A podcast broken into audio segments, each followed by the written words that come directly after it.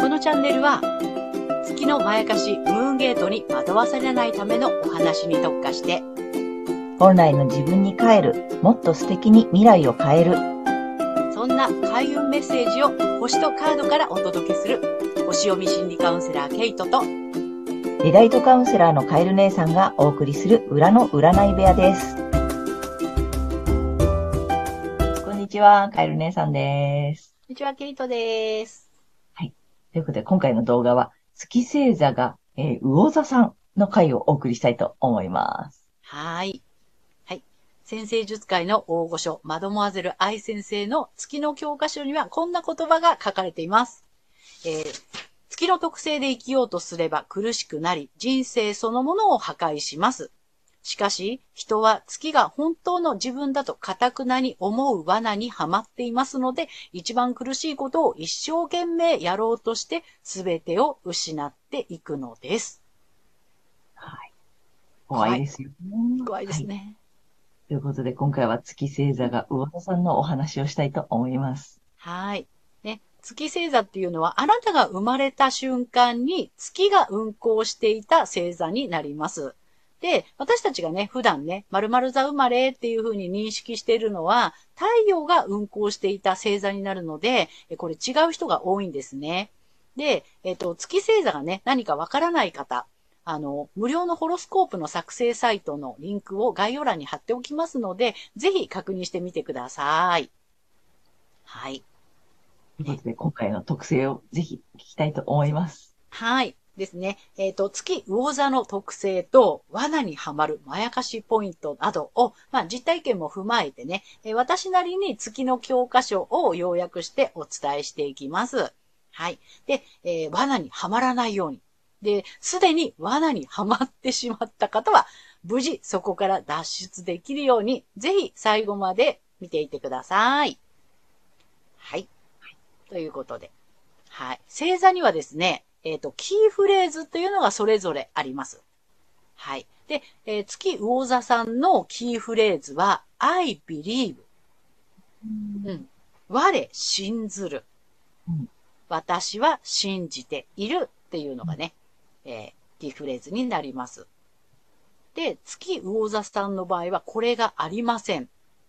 月は欠損になりますので、はい、欠損は、えー欠けて損なわれてしまったもの。はい。7歳までに奪われてしまって、今はもうないもの。ですが、あると思わされている幻想であり、虚構であり、まやかし。そう思いたい、そう思われたいという欲求になります。はい。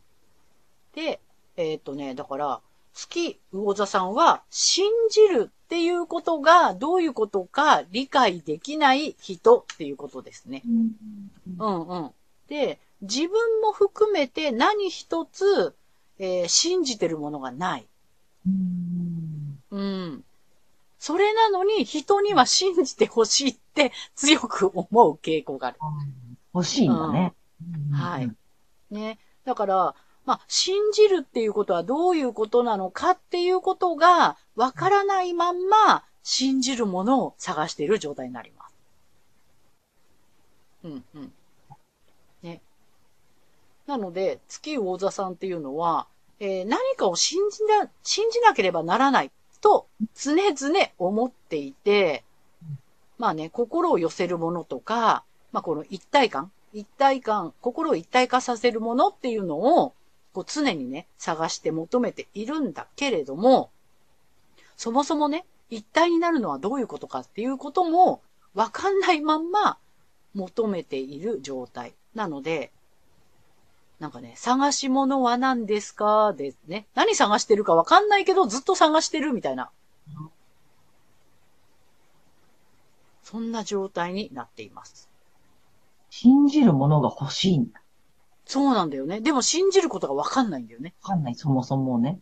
そもそもね。そうう、ん I believe がないからですね。うん。だから、まあこうしたね、だ探し物は何ですかっていうね、探し物をずっとしてるんだけど、何を探してるのか、わからないまんま探しているので、とにかくね、あの、こうした自分の行動への手応えのなさっていうのが、常に心を苦しめるように働くっていう、うんうん、言われてますね。はい。なんか虚しくなっちゃうね。探しても虚しくなっちゃう。ねそうなんだよ。よね。うんうん、うん。そんな状態です。うんうん。ね。あ、あとは、まあ、魚座さんね、その、情とか愛情とかね、なんかそういったね、あの意味合いもあります。ああ。うん。だけど、月はこれが欠損してるので、実は、情も愛情も、まあそんなにはないっていう。ない、わからない。ないし、うん。わかわからない。らうん。だから、そう。あのーでも優しくなくちゃいけないとか、うん。愛情深くなくちゃいけないとか、そう思うんだよね。そこにこだわっちゃう。うんうんうんうんうん。愛情が少ない私はダメ、みたいな。そうそうそうんう。で、魚座さんはね、あの、犠牲的っていうね、意味合いもあったりするんですね。で、太陽魚座さんは、この愛情深く、こう犠牲的にね、あの、尽くしたとしても、それが喜びだったりするの。魂が喜ぶこと。うんだから本人にとっては全然辛くない。まして、喜び、みたいなうん感じなんだけど、月はそうでなければならないっていうことでやってるから、実は苦しみだったりするのよね。本当はそんなことじゃないんだけども、かわいそうな人には優しくしなくちゃいけないみたいうんな。うん。なるほど。それがまやかしですよっていう。そうね。そうす、あらねばならないとか、なくてはいけないとかって思ってる、思っちゃいがちってことだね。そういうことなんだよね。なるほど、なるほど。え、うんあの、クールなんだよね？じゃあ月が、うんえっと、小座さんはクールっていうこと？そうだよね。だからね、うん。水の星座なので、情緒的な欠損になります。ああ。うんうんうん。あの、なんか感情の、その、あれだよね、愛情とか情とかっていうのが、うんうんうん。でもいいんだよって許可してあげればいいかな？そして。あ、そうなのね。そうなの、そうなの。うん。だから、まあ、人手なしぐらいでちょうどいいみたいなね。うん。ね。うんうんうんだってごく7歳の子供なんだもん。ね、7歳の感じぐらいしかない。で、えー、もっとなくちゃダメって自分を責めてる人が多いってことだね。そうなんだよね。7歳の子供が犠牲的に、ね、なんかこう、愛情をかけてあげるとか、それ、無理だよねって。うんうんうんうんうんうん。だから例えば、え世界では飢えてる子供がいるんだよって言った時に、ね、あの、太陽王座の人は、わあ、かわいそうだって思って、じゃあこれをできる限りのことをしてあげたいみたいな感じでね、まあ、募金をするとかなんとかみたいな感じなんだけど、7歳の子供に、じゃあお年玉これちょうだいって言ったらあげないみたいになっちゃう？うん。うん。で、そんな私をお年玉募金してねって言ったら嫌だってなっちゃうじゃない？っていう、そんな感じ。あーで、そんなことができない私ダメって責める。そうそうそう、また自分を責めてみたりとかね。うんうんうん。うん。そうなんですね。じゃあ、ちょっとなんか冷たい自分を受け入れてあげる？それでもいいよ、みたいなうん。感じ？そう。うん。だって7歳の子供だもん。無理だよねって。うんうんうん。うんうんうん。でも、やっぱり月星座なので、すごくそれが、えっ、と、なくてはいけないっていうさ、価値観として最高みたいな感じになっちゃう。だから、愛情深く、愛情深い人が最高みたいな。で、そうじゃない私ダメみたいな、そうなの。になっちゃうんだよね。そう。優しい私すごいでしょみたいな。うんうんうん。うん。なるほどね。あの情がわかるね。この、人の気持ちの浮き沈みがわかる私でないとダメとかね。そうなんですよ。そういう感じ。そう。同情心があって愛情深い私がすごいでしょっていう。私素晴らしいでしょって。うんうん。あとこれ、まやかしです。ね、お母さんだったら子供にすごく愛情をかけてあげられることが良しで、うんそうできない私ダメみたいな、そうなの、そうなの。やりがちだよね、きっとね。なるそうなの、そうなの。ほうん。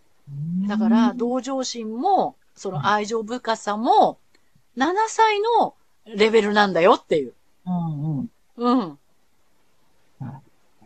で、まあ、あの、さっきから言って通り、だとしても、まずは皆さん太陽星座の方を活かしていく。そこが、えっ、と、なんていう、足りないとかさ、欠損している月の星座だよとしても、なんかそこを多分価値観として今まで勘違いして、それがないと私ダメって思ってたけど、そうじゃなくって、まずは太陽星座の方を活かしてほしいんだよね。そうです、そうです。それ、うん。星座以外の良さを活かしてほしい。そしたら楽だよっていうことなんだよね。うん、そうなの。だからその同情心とか愛情をかける対象をこうね、探してみたり、でもそれが信じられないみたいな、このね、堂々巡り。ああ。うん、そこにエネルギー使っちゃうよねっていう感じかなと思いますね。で、使わなくていいエネルギーを使っているから疲れちゃったり、うん、うまくいかなかったりするから、うん、そっちじゃないところにエネルギーを使うと人生がうまくいくよっていうことなんだよね。そうです。ね。うん、姉さんが言ってくれた通り、太陽の意識で生きていきましょうっていう感じですね。うんうんうん、はい。